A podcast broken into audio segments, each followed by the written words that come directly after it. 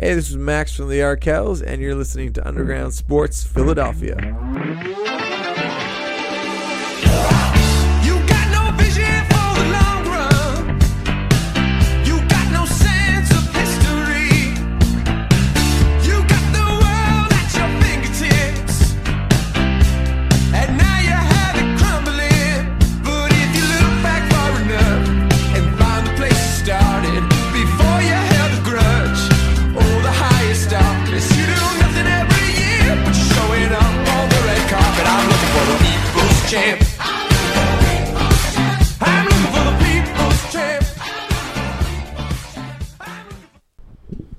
What's going on, everybody? We are live with Underground Sports Philadelphia, episode number two ten.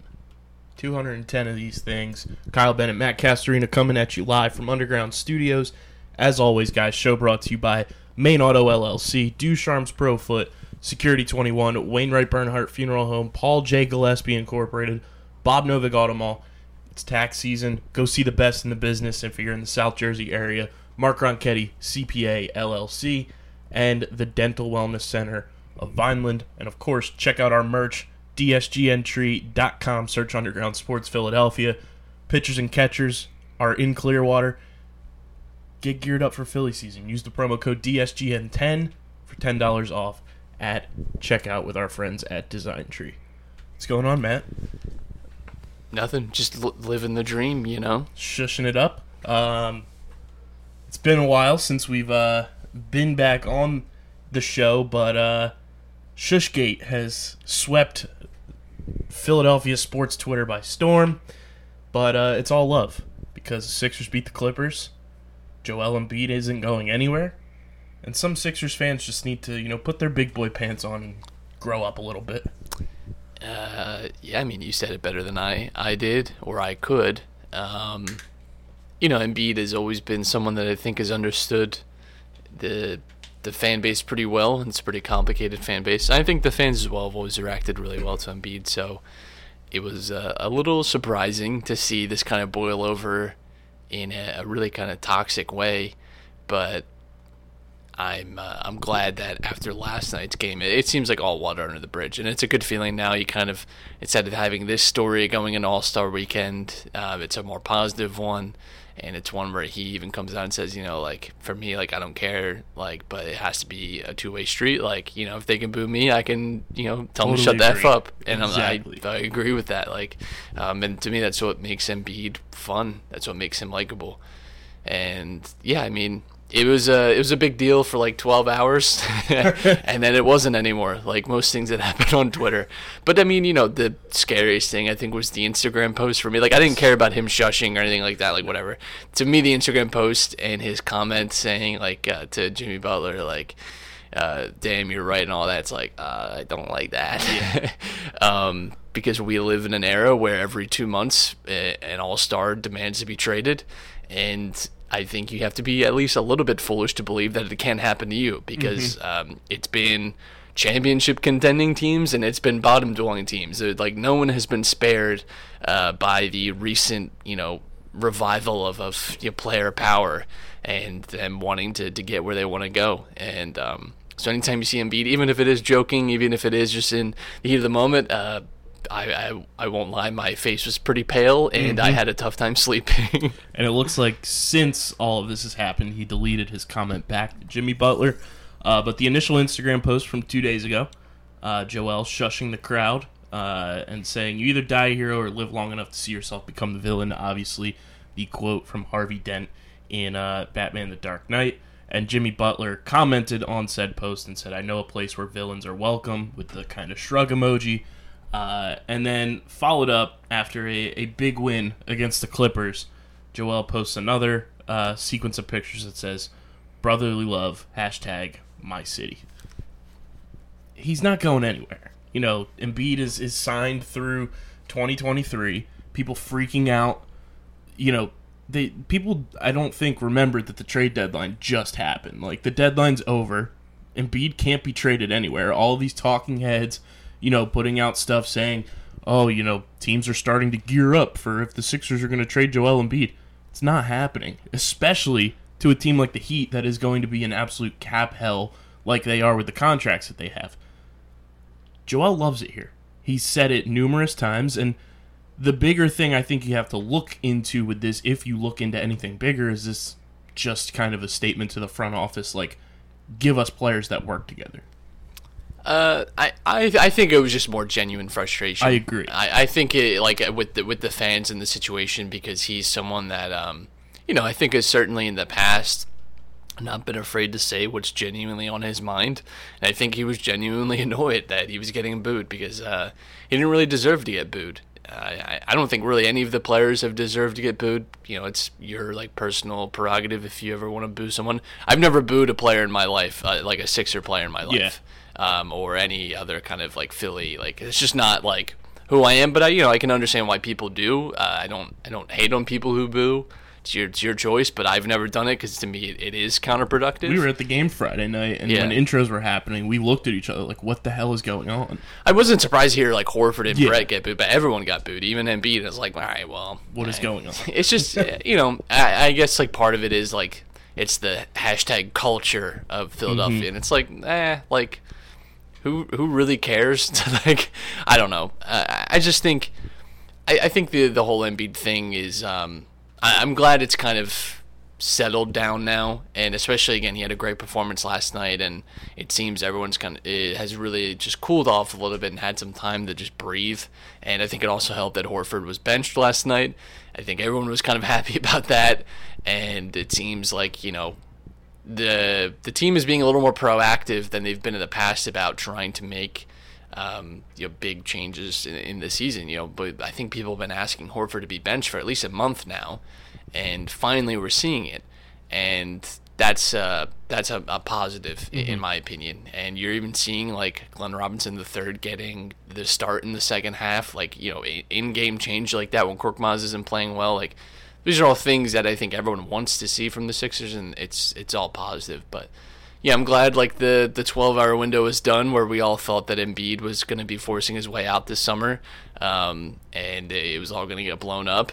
And, yeah, I think some people need uh, really need this all-star break to, to yes. recollect their thoughts and minds, um, just because everyone did kind of go a little loony about this. And, frankly, it's – come on. You know, like, you know, some people went really over the top with the takes – you know, about what what it means for Embiid, what it what it even means is like Philadelphia fans, like, yeah, they're disgraceful and all this. Like, I, I don't know. I just I just think everyone was uh, pretty annoyed. I think the fans had every reason to be annoyed, especially going all the way back to last week. Just, you know, it's one thing to be on a losing skid. It's another thing mm-hmm. to lose the way this team did. Uh, a supposed championship contending team gets blown out four straight nights. Um, that's I think fans have every reason to be upset about that.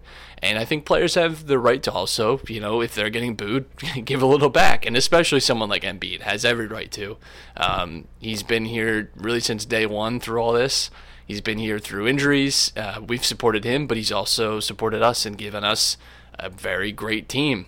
and uh, him, and he's given him, he's given us himself. Mm-hmm. Um, and he's been a, a great personality and I think a great, you know, athlete in this city. So, you know, it's it's a two-way street, and I think um, everyone could just do with a little a little break, I think, from Philadelphia right now. I think it's very hilarious, the people that, like, lost their absolute minds about this Embiid thing and have been calling him entitled and a baby and, you know, he, he can't handle adversity are the same people that, when the process started, said it was a joke, it was a sham, didn't work. There's a lot of correlation there, and uh, the, the talking heads of the world, you know who you are, especially locally in this city. There's a bunch of them uh, that just need to not talk about the Sixers ever again in their professional careers, because anything that comes out of their mouths when it regards this basketball team is just absolute garbage. Yeah, I mean, this is like a relatively common trend with like uh, any N B A team that isn't on like a seventy-win pace is to talk about how you can blow them up and um you know, make it work some other way. People had these conversations, and frankly, I did too, about the Raptors for like five straight years, and ultimately they pull the trigger on a big trade and get the championship they've been looking for for that, that entire time. Um, you know, and, and people were ready to give up on that team every single summer, and every summer was a, a big speculation about who was getting traded and all this. And ultimately they did trade to, to make a, a big move, but you know, team largely stuck together and stuck to its guns on what it had.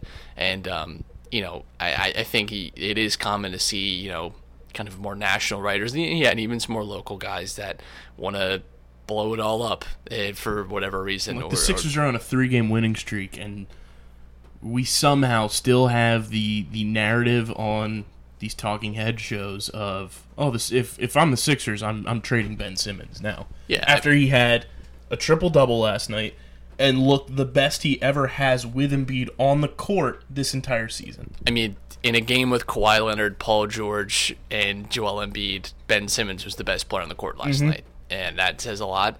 And, again, I know we've been saying it a lot, but this team, especially at home, but this team against other top teams has performed very well. Um, you know, I, like, anyone who comes to Philly at this point is is absolutely in uh, in danger of getting the sauce at any moment. And, you know, obviously the road is a much different story, but, like, their their wins at home this year are, like, just so Statements. stupidly in, impressive. Like, it, you know, they've they've beaten all of the top teams in both conferences, you know, and that is impressive. Um, if they could even be a quarter of that on the road, they'd be in a much better position, but they're just It'd frankly the not. But, but seriously, like, this this we can't lose sight of the fact that this team has absolutely dominated everyone at home this year. Which and, is huge. And has just... Like they, they, they look so much better, and teams frankly can't come here and even breathe. No. Um. So that's that's a positive, and yeah, it feels good going into the All-Star break now. It's just like a positive story. Like you get the win streak back on track. Maybe you get some, you know, uh, some losses go your way like over the next two days, um, and it, it helps you out standings wise. And you come in after the All-Star break, and you know Sixers have typically done pretty well post All-Star break, so hopefully you get a little more of that. And we'll see even now too. You know what's what's going to happen with, with Horford is going to be a continual thing. Him being benched, who's going to fill in that role? Korkmaz had a pretty pretty crappy night last night, as he's prone to having. Mm-hmm. Um, you know, is it going to be Thybulle that takes that role? Is it going to be Robinson that takes that role? We finally saw a little bit of Alec Burks last night. Like, we'll see. We'll see wh- who kind of steps up in the role. There's still some interesting things to figure out. It's not quite the jumbled mess it was going into the All-Star break last year, where you had a whole new yeah. starting lineup, but. You know, there's there's still big questions for the Sixers, you know, in the last month and a half of the season. They looked so smooth last night. Like, everything was just, like, fluid. Guys looked comfortable. Four of your five starters finished with, you know, double-digit points. That's what you want to see from this team on a night-in and night-out basis. You just look at it. I mean, Furkan Korkmaz had the best zero point one rebound game I've ever seen in my life. Um, you know, seventeen and twelve from Tobias. Joel had a fantastic night to, you know, continuing to silence the haters. Ben, like we said, twenty-six, twelve, and ten. Uh, Josh Richardson went absolutely nuclear in the fourth quarter. Uh, I believe he had seventeen of his twenty-one points in the fourth quarter. You know, it was it was an all-around dominant game from that starting lineup. And, you know, Horford put in nine points. Matisse had his three, but played that signature defense. I still don't know how he blocked that ball. Um... And Glenn Robinson the third looks really good with this team. Yeah. Really good. It's rare that uh, that these kind of trades were got for us. Usually these guys lose their touch. And you would think, you know, he had such a long journey, I was afraid he'd get, like, the Spanish flu on the way and uh, have to stop somewhere and uh, acquire tuberculosis or something. Apparently uh, he, he noticed the, the jokes occurring on Twitter and Instagram, too, so it's good that Glenn Robinson the third well, watches social media now. It was, it was tough, you know, if you've ever played the Oregon Trail, you get to the rivers, and sometimes you have to decide whether you're going to float across or find another way around, and a few times they lost a lot of their supplies. And He's playing Catan, uh, traded some stones for some cell phone service to yeah. check in. Yeah, I think they got dysentery at one point, so they had to take a, a break in Missouri. Um, yeah, I mean, it was stupid that, you know, going into Sunday, we had no idea these guys oh. were going to play. But, hey, it's it's all worked out to this point, and um, I love the Sixers, but I'm also glad I don't have to think about them for like a week. Yes. and, and I don't really have to worry much about N B A for a week, because it it's going to be a nice little break. Nice break. Uh, Ben Simmons, though, like we said, was the best player on the court in the Clippers game. Uh, put the clamps on Kawhi Leonard in the fourth quarter. Kawhi had twenty-five points in the game going into the fourth, finished with thirty. That was the best overall defensive game I think this season we've seen from a matchup standpoint for Ben Simmons, and just overall, like to like you said, to be able to dominate the top teams in both conferences at home the way the Sixers have, like, this is now Lakers, Clippers, statement wins. You've beaten the Celtics at home. You dominated the Heat at home. You beat the Bucks in the national spotlight. The home court advantage is real for this team. It's just, you know, we've been saying it all season. It's a matter of finding that magic and bringing it with them on the road and potentially dropping a couple biscuits and putting the Wells Fargo Center magic on the plane instead. Yeah, I um, it's it's still mind-boggling to me that just the difference the way this team looks at uh, home and, and on the road. And I, uh, you know, you mentioned on the big wins, and those are some of the best wins of of. anyone that has has, mm-hmm. has had this season. You look at the other, the other top teams around the league, and they don't have those types of wins, honestly. They really don't. And that's a big positive. You know, we, we ran the Lakers out of town without Embiid and Josh Richardson. You know, a, a team that is a favorite to win the championship this year. And, yeah, you know, they were on the, the back end of a tough road stretch, but, like, it, that shouldn't happen. Like, that really shouldn't happen. This this team has done has had so many great wins and done so many good things that it's hard for me to completely give up on them. Um, and that, I think that's ultimately what is so frustrating about the, the road woes this year is mm-hmm. that, one, if you just turned it around a little bit, you'd be in such a better position, you know, conference and seeding-wise. But two, is you've seen what this team can be, and you've seen how good they can be. And last night, while it's great to watch last night, and I enjoyed it, and I enjoyed watching this team play, it's one of the best games you've seen this season, it's ultimately just as frustrating as it is exciting, because it's like, why the hell can we not put at least some of this together on the road? Obviously, you're always going to have some difference in, you know, home versus versus road swings. It's mm-hmm. it's in every sport. You're always going to play better at home, um, but just to just the complete cliff that this team falls off anytime it gets on a plane or a bus, I just I don't understand it.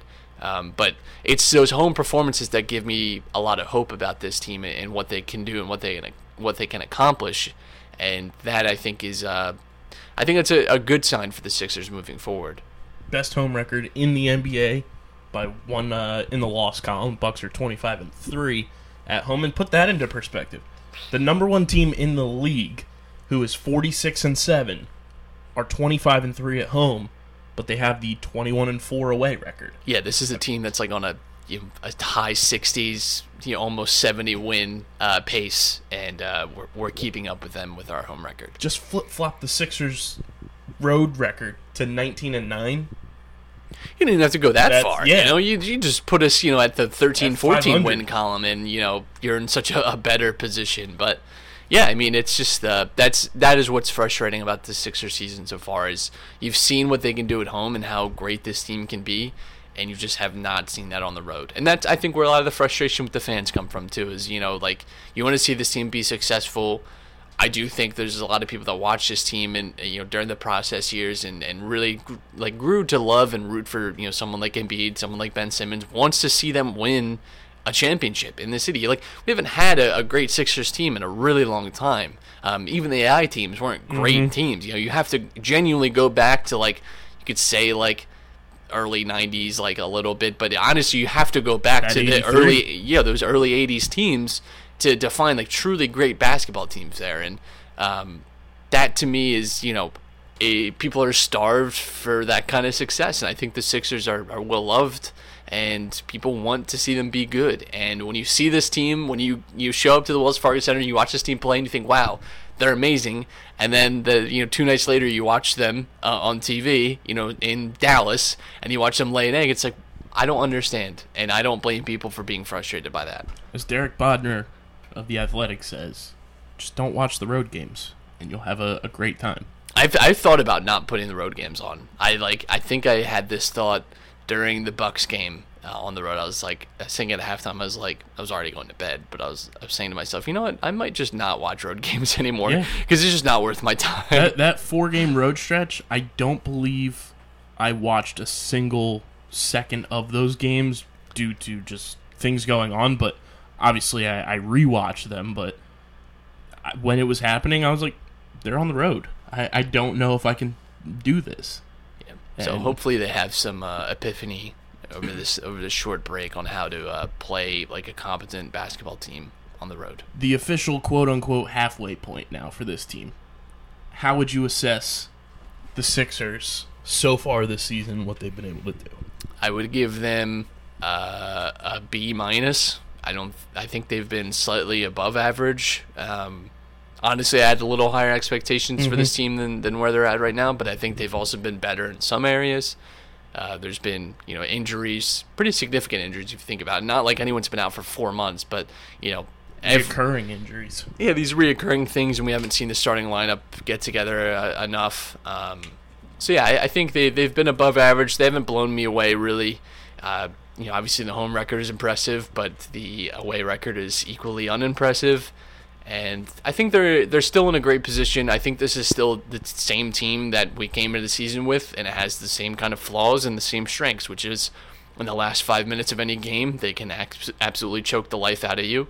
And they're never going to be this great high-flying offense that's going to be super efficient and takes pull-up threes and does all these things. They're just that's not the way this team is built. Um, but if they can continue to adapt like they have, and I think last night was a really good step in that direction of, listen, you need to have a conversation with Al Horford. He's a he's a big man, and he can take it, and he's getting paid very well to take it. Mm-hmm. Um, and if him being on the bench is what, you know, puts the Sixers to where they need to be, then I'm all for it, and he should be too, hopefully. Um, so hopefully that's... We see that kind of innovation going forward through the you know the, the last really quarter of the season. Um, but I, I think it's been a, a really strong Sixers year. There's been really high highs and really low lows. I think some of the lowest lows, frankly, that I've had since like Toronto last year, and mm-hmm. then you know even going backwards, just because the expectation this year was so much higher. So some of these losses have really sucked because you. You start start really thinking about why you even watch this stupid sport sometimes. But um, but the the great wins have been great. You know, there's been genuinely really exciting stuff from this team. So I'm I'm still really positive and hopeful about them. Doesn't seem like Sixers fans are uh, endearing themselves to Anna Horford anymore either. Wow. Don't blame them. Uh, but I saw a great tweet today too. If uh, if I my brother was making you know over a hundred million dollars to come off the bench. Don't think I'd be talking too much. It's just, um, you know, I, I never want, like, athletes and, like, their families to be, like, harassed or anything, but um, it's sort of like the Embiid thing where it's like, you know, we can boo Embiid, but he, mm-hmm. he can throw it back at us. Um, I get a little annoyed. I even get a little annoyed with Ben Simmons sister sometimes. Sometimes. But whatever, you know, it's their family. I... I totally understand why they'd be defensive over their blood. Mm-hmm. um, I, I don't want to question that, but, uh, you know, if you're going to be an open advocate for your family member on Twitter, just understand it's the internet, and yes. people aren't going to be nice to you just because you are related to Al Horford or Ben Simmons. Um, I will be, because ultimately, like, you know, I, I've never, like, been the type of person to be negative like mm-hmm. that, but it's just there like... There are those people. And they're everywhere. It's not just a Sixers thing. It's not just an N B A thing. It's not just a Philly thing. It's this is just the, the, the internet and the world we live in. So um, hopefully no one crosses any kind of lines. But, mm-hmm. you know, I, I hope that Al Horford can – and it seems like he, he has. He said all the right things at least about, you know, it's what's best for the team and all this. And I hope that he can continue that kind of attitude.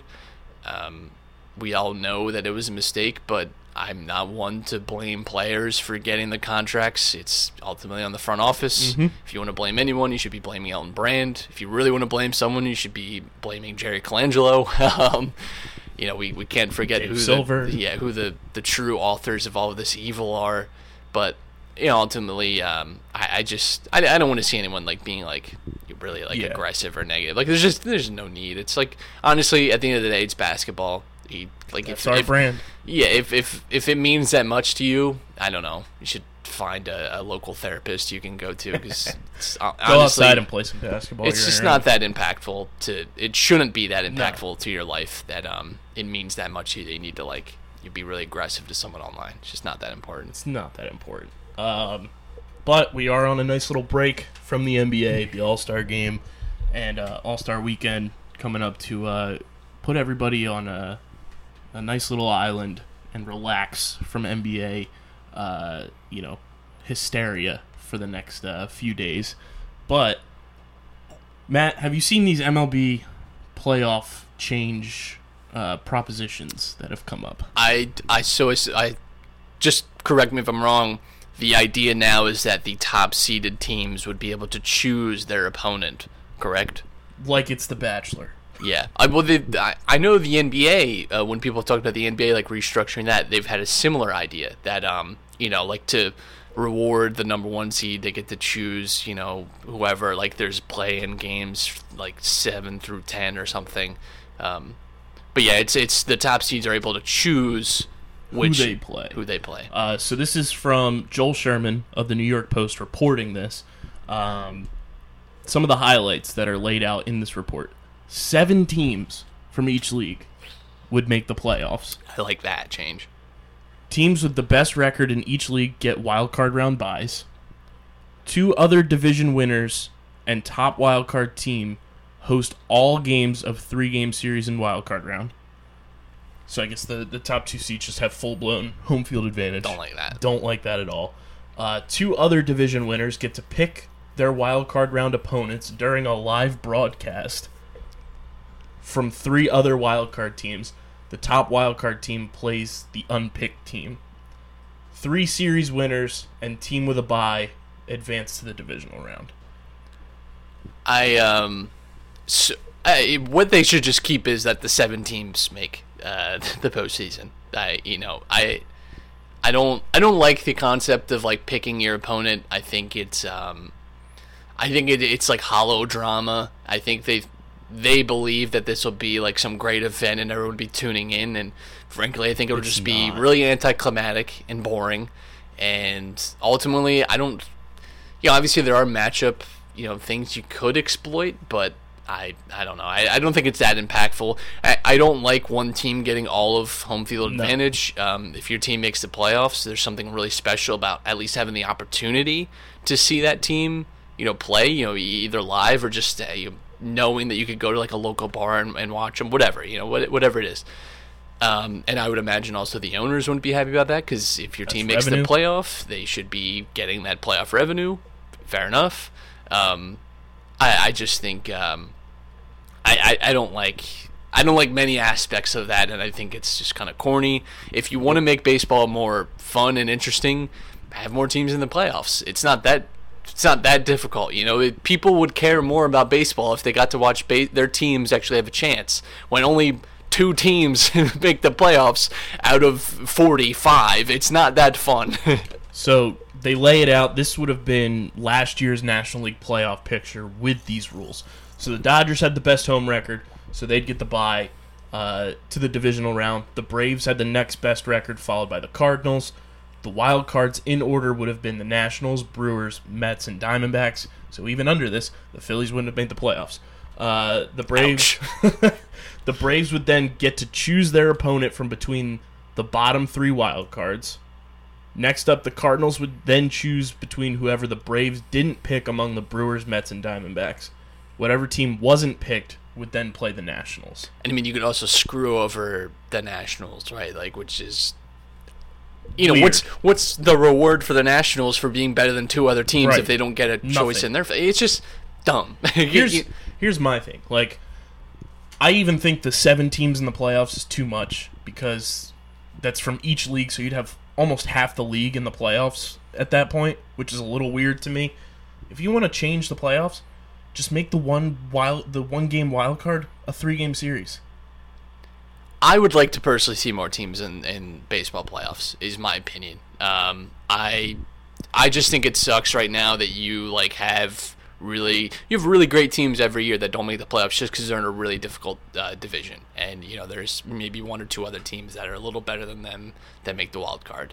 Um, I, I just I think that sucks. You know, even you know this is and this is still like a relatively new era that we're in with this kind of playoff seeding. It used to not be like this mm-hmm. too. So um, I think if if baseball wants to be interesting and and wants to be you know, progressive and all this, I don't think this is the way. I think uh, this is a bunch of stiff old white dudes who got in a room and said, what are the kids like?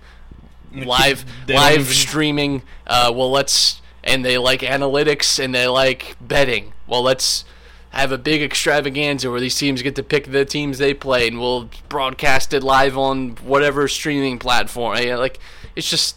I don't know. I think it's... Um, it's a really hollow idea that I don't think has any place um, in professional sports. If you want to try something like this, try it in like an experimental mm-hmm. league somewhere or something. I don't know. Um, but I just, I would personally like to see more teams in the playoffs. I think that just makes it more interesting. Um, and, you know, as someone with who uh, is a fan of a team that is a fringe playoff team, any any extra chance I can get to, to see, you know, my team potentially in there. But I just think it sucks that, like, baseball is archaic in the way that it treats its playoffs. And even, you know, you, you talk about, like, the pennant and stuff and, like, the division, like, all these things, like, just seem so foreign compared to every other, uh, you know, professional sport in America. And, well, really North America, if you're talking baseball, I guess. Um, you know, the only other sport that's even, you know, close to it, I guess, is the N F L, just because they have one game series where everyone else has, you know, seven game series all throughout.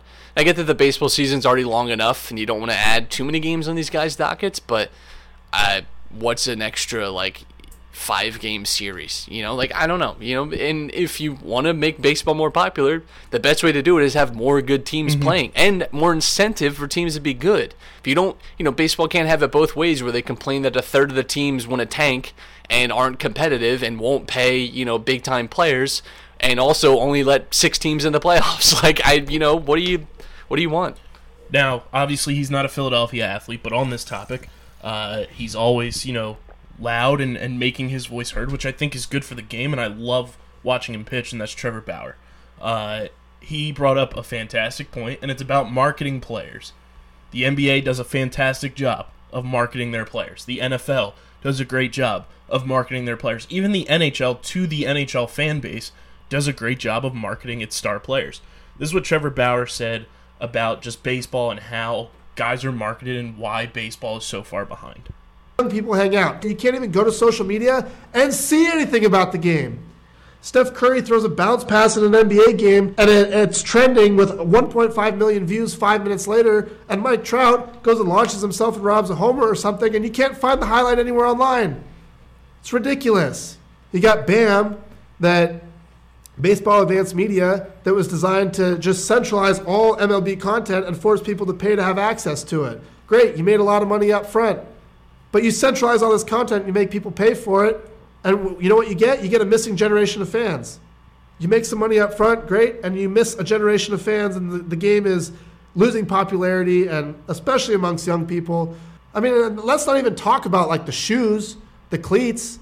Oh, hey, Mike Clevenger, you can't wear those shoes that are colorful that everybody on Twitter likes because it violates our stupid cleat policy where you get three colors of cleats. Like, I mean, what does it even matter? Just let the players express themselves. Let it have some personality. You want to market the game? Don't change it. Don't make the mound sixty-two feet. Don't make playoffs where you have to pick your opponent and freaking whatever. Don't change the game. Market the players. You have more players in baseball than any other league with much more diverse backgrounds worldwide, more so than any of the other major American sports. And it's the least marketable. It's because you make stupid decisions about how you market the players. You don't open it up. Let content go. Get it out there. Quit with this stupid cleat policy, the stupid uh, BAM policy, blackouts all over the place. Like, and that's just dealing with content that we already have available. Like, where's the innovation in content? Like, where, where's the next thing that's that's going to draw fans in? Like, who who's innovating? Who's creating something new? Who's trying to identify with the young fans? I couldn't agree more. Yeah, I think it's weird because baseball has done some really good things that I think other teams could take notes on regarding, you know, like they, they stream games on YouTube, right? Mm-hmm. I think that's a really cool thing. I think it's really innovative, and I think that's something other leagues should be doing. Um But I think when you talk about highlights and growing the sport, the league that does that the best is the N B A. But they don't care if people are ripping clips and, and posting them. People have done that and posted to YouTube and get jobs working for the N B A, like just as like content creators and, and making. That's how House of Highlights became a thing. Exactly. And, and the N B A and was now, like, hell yeah, we love this. It's free advertising. And now Omar works for SportsCenter. Yeah. And it's it's mind-blowing that other leagues don't see it that way, that they steal it as stealing content and, and you know, all this, and it's it's dumb because you've seen it be so successful for the N B A, and that's not the only reason the N B A is as successful as it. There's reasons that N B A players are so much more high profile than any other sport, and that's because there's really only like so many people on mm-hmm. the team that you can root for. That's a, such a smaller roster than everyone else, and someone really impactful can impact the game in a different way. They're not, you know, shielded by helmets or masks or anything, so they're very Which leads visible. To better off-court marketing. Exactly, and I, yeah, I think generally the personality of N B A players is much more like outspoken, and they seem to be just more like sociable guys than you see in a lot of other sports. Just my read on it. I don't know, um, but maybe that's the fault again of the marketing of the league that we don't get to see. I, How many times do you get to hear about a baseball player talk? You know, like it just didn't. Never. Like, jet, it's like you know? The All-Star game the last two years, and how many people are really watching the All-Star game? I can't tell you the last time I watched a, a Major League All-Star exactly. game. I watched the Home Run exactly. Derby, and that's it. Um, yeah, so I think, you know, the, baseball could certainly do a better job of, of promoting players, and I think highlights is the easiest way to do it. Um, I think, for me, like the have they missed a generation of, of fans? Probably. And I think that's more to do with baseball just not being a – it's not like an incredibly fun sport to watch.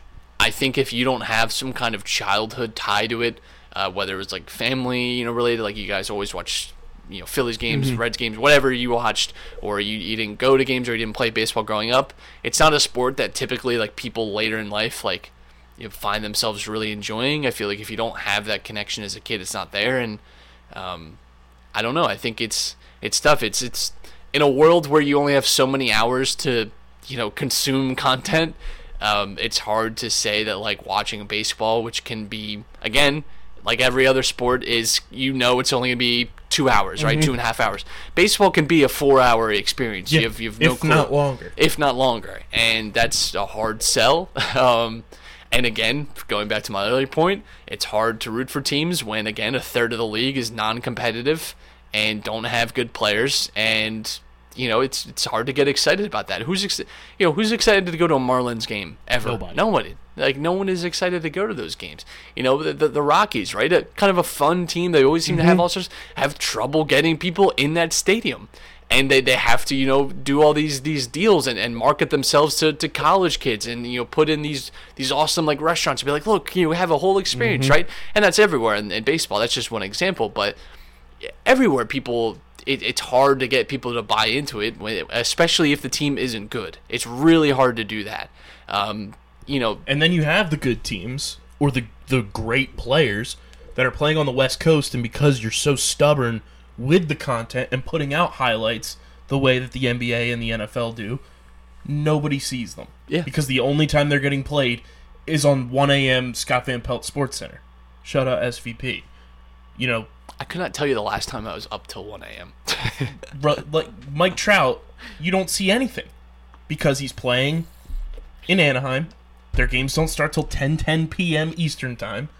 That's when a big part of your demographic that you're trying to reach and bring into the game is in bed. You just saw Mookie Betts get traded to the Dodgers. When are we going to see Mookie Betts highlights now? Never. Same thing with pitching. Clayton Kershaw during his prime. When did you ever see anything Clayton Kershaw related?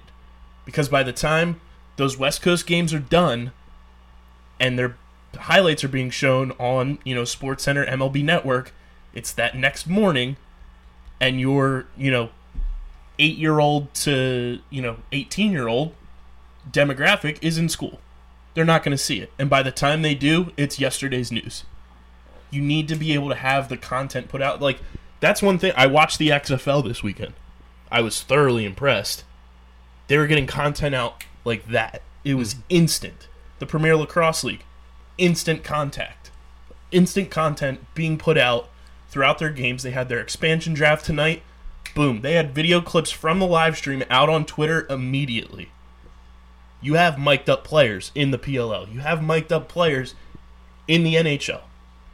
It's everywhere. You see it, you know, the, a couple days after N F L games, they have ten-minute clips of guys who were mic'd up that game, and you can go back and watch it, and it takes you through the game from their perspective. When do we ever see that with baseball? Never, and it's so easy to do.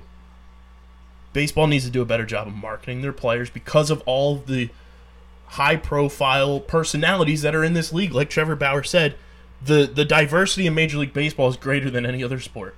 Yeah, what who, what other North American sport has, I think maybe the M L S is the only mm-hmm. one, and that's just because of the nature of that right. game, but has the amount of, like, you know, bilingual speakers in it, and, and these people from it's so many different countries. It's, you know, you look at the N F L, it's predominantly American. Right. N B A is still predominantly American. N H L is a, a good mix of, of Canadian, American. You have like a few European countries mm-hmm. represented, but you're largely still like an English-speaking mm-hmm. league. M L B is like incredibly diverse in, in what Hispanic. It offers. You have European which is, players, which is American, as Canadian, American as it gets. Yes. You, you even have you know uh, not a whole big representation of Asian players, but there's certainly there an aspect to it of you.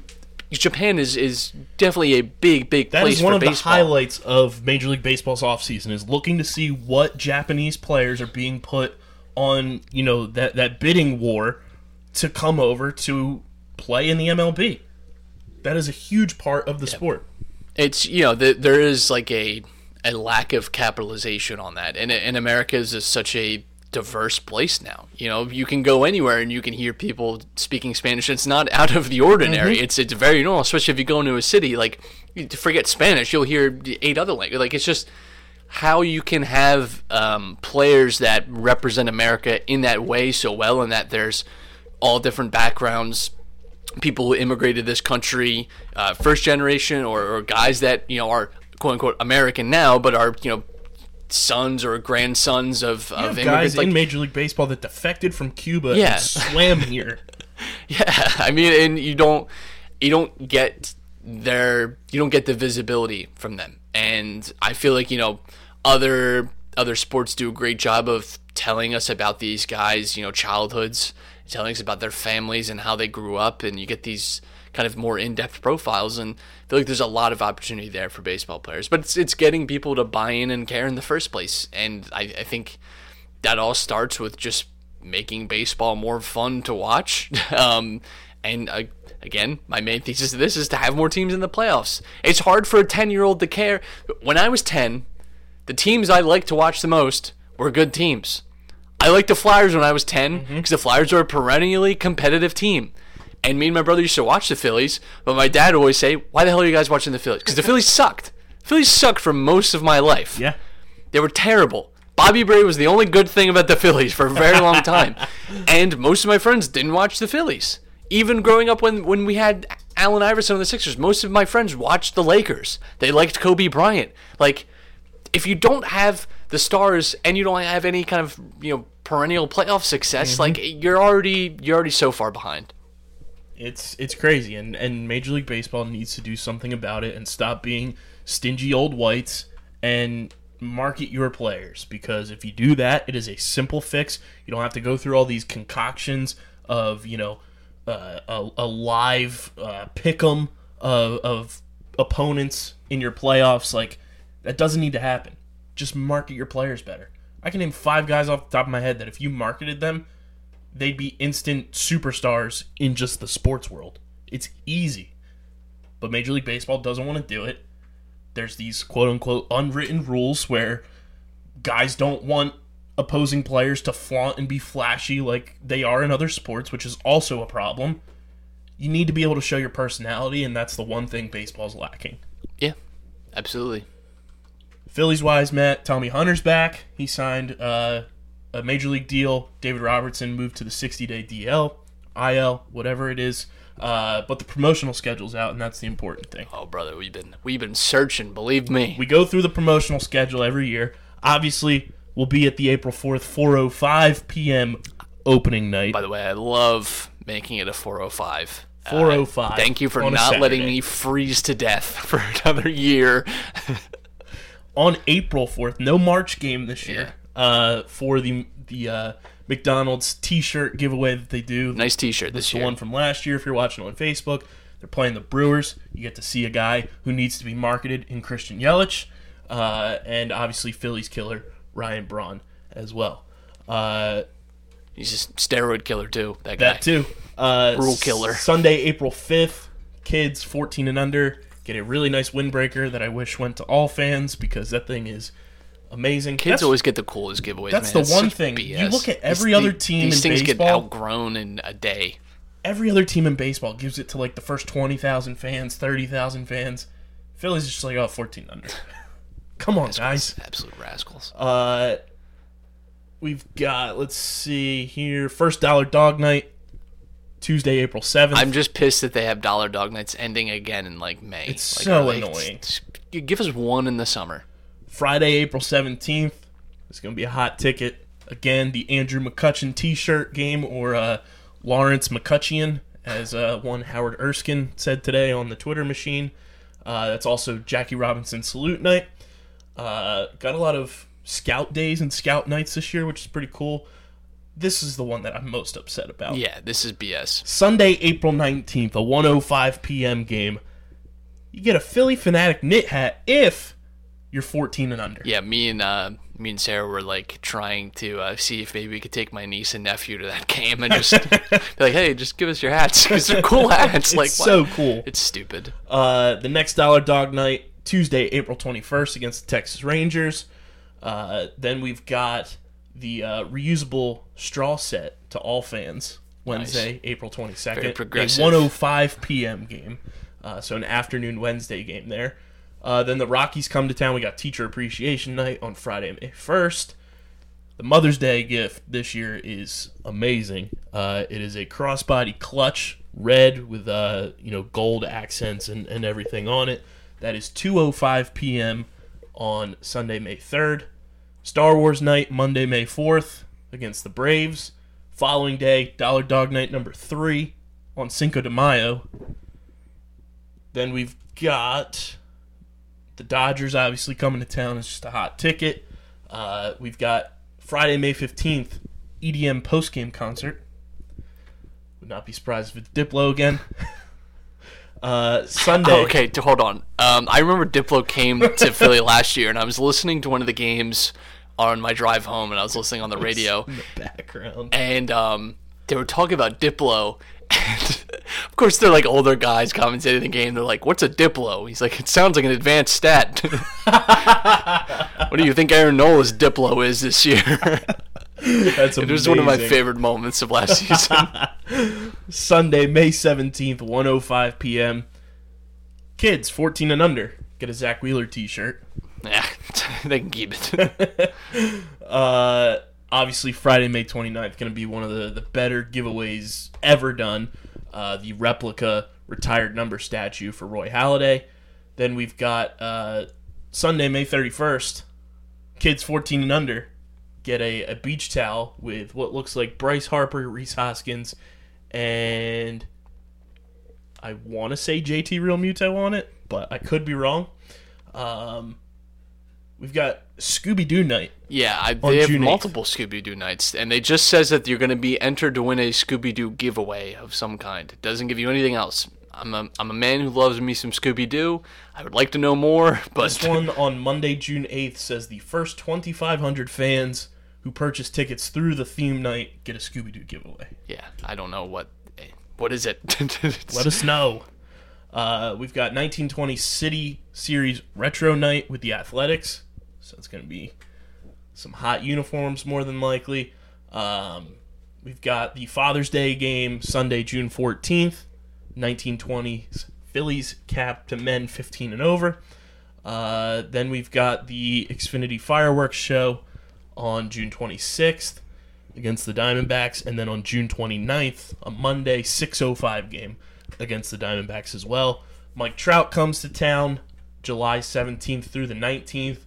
That nineteenth, kids fourteen and under, get your uh, W B Mason collectible truck.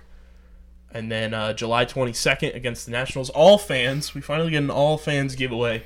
Uh, the M L B Network tote bag. Then we've got uh, the Brothers Osborne postgame concert on July twenty-fifth against the Mets. I know who that is, yes. Kids fourteen and under, July twenty-sixth, a Sunday against the Mets, get a J T Realmuto catcher's bank. Come on. Uh, we've got Toyota Phillies Wall of Fame night on August eighth against the Giants. Gabe Kapler's return, obviously there.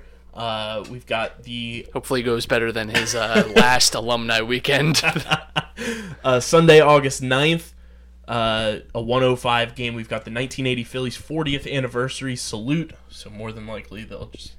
I don't know those yeah! guys there. uh, then we've got fourteen and under, the back-to-school gym bag with the Phillies logo on it, August twenty-third against the Braves. Aaron Nola pop vinyl figure. It's probably this one here if you're watching on Facebook. Uh, kids fourteen and under September sixth against the Marlins. And there was totally one that I missed. Star somewhere. Wars night, I know, is uh, early in the season. You get a uh, Millennium Falcon on a black Phillies baseball. Here it is. Cool. Bryce Harper bobblehead. Oh, yeah. There's also a mystery bobblehead. We don't yes. know what that is yet. More than likely, because... just from experience from last year, the mystery bobblehead night was one of the bobblehead giveaways from last season during theme nights. Uh, but June twenty-eighth, Sunday, one oh five, Bryce Harper bobble figurine giveaway Hell against yes. the Diamondbacks. So lots of fun promotional schedule items there. And uh, it's Wednesday, obviously, which means Survivor's back, Matt. It is. As you guys know, we Winners are avid, war, baby. avid Survivor watchers here at Underground Sports Philadelphia. Matt trooped through every single season of Survivor to catch up. I gladly did. And uh, that's what we're about to go watch. Survivor's back. If you guys watch Survivor, tweet at us, at UndergroundPHI, at Matt Casarina, at K B I Z Z L three one one, or you can leave your Survivor takes in the Apple Podcast reviews. If it isn't how Tyson Apostol is the best Survivor player to ever play the game, I don't want to hear it. It's an all-name team, too. Tyson Apostol. What a yeah. name. Uh, what a guy. Apple Podcasts. Subscribe. Leave those five-star ratings and reviews. Let us know what you think about these M L B playoff changes that could potentially happen. Uh, your theme night of choice that you want to go to with the Phillies. Uh, and your thoughts on Shushgate. And if you don't have an iPhone, you can check us out on Spotify, Google Play, SoundCloud, Stitcher, TuneIn, iHeartRadio, radio dot com, wherever you get your podcasts. And uh, check us out on Instagram as well, at UndergroundPHI. Trying to get our followers up on there so we get the little swipe-up feature on our stories and all that good stuff.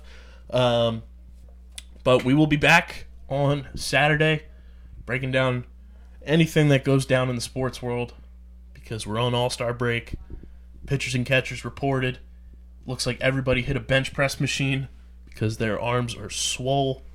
Heather Barry, friend of the show, is down there taking pictures for S B Nation. A beautiful picture of our guy, Alec Boehm. So make sure you're following Heather for all the photo content down in Clearwater.